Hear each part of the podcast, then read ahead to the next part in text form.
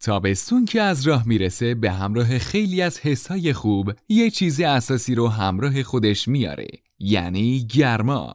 سلام دوستان این اپیزود 17 هم از فصل اول پادکست رادیو برفابه. شما می‌تونید رادیو برفاب رو از وبسایت ما و تمامی اپلیکیشن های پادکست مثل Castbox، Spotify، Apple Podcast، Google Podcast و تمامی اپلیکیشن های پادکست گوش بدید. توی این مجموعه پادکست ما می‌خوایم نکاتی درباره استفاده صحیح از لوازم برقی، تعمیرات و نگهداری اونها رو با هم بررسی کنیم. این پادکست چکیده ی مقاله منتشر شده در وبلاگ وبسایت ما با اسم با متداول ترین انواع پوشال کولر آبی آشنا شویده و می‌تونید مقاله رو به صورت کامل از اونجا مطالعه کنید. خب با هم بریم سراغ این موضوع جذاب.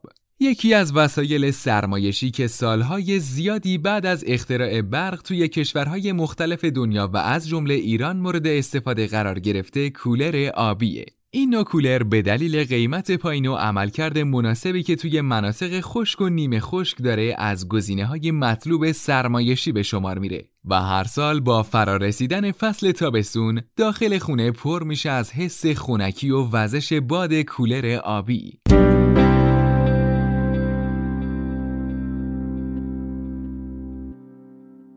پوشال ها رو معمولا یکی از اصلی ترین اجزای کولر می‌دونن و بدون اونها سرما امکان پذیر نیست. با این حال استفاده از نوع پوشال مصرفی تأثیرات قابل توجهی روی میزان سرمای تولید شده کولرها می‌ذاره. پوشال های چوبی همونطور که از اسمشون پیداست از رشته های چوبی ساخته و از پر استفاده ترین ها توی ایران محسوب میشن. این چوب ها قدرت جذب آب بالایی دارند و به سختی آب رو پس می‌زنن. یکی دیگه از انواع این محصولات کولرهای آبی با پد سلولوزیه که نسبت به نوع پوشال چوبی قدمت کمتری داره. با این حال ویژگی های خاص این محصول باعث شده توی زمان کم طرفدارهای زیادی پیدا کنه.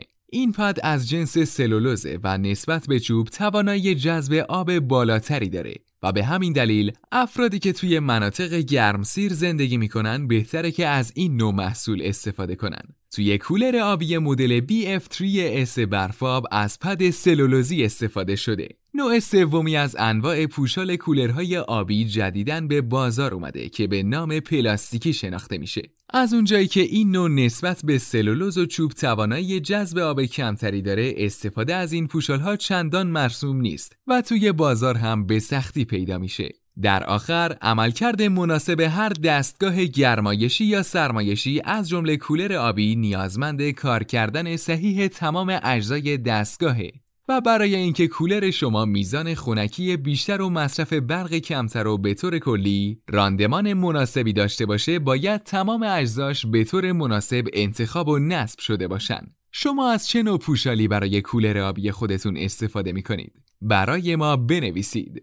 دوستان عزیز ممنون از اینکه همراهمون بودید. منتظر شنیدن پیشنهاداتتون برای بهبود پادکستامون برای کارهای بعدی هستیم. یادتون نره که ما رو می‌تونید در اینستاگرام با آدرس برفاب.co پیدا کنید و نظراتتون رو برامون ارسال کنید و اگه این پادکست رو دوست داشتید با دوستانتون به اشتراک بذارید.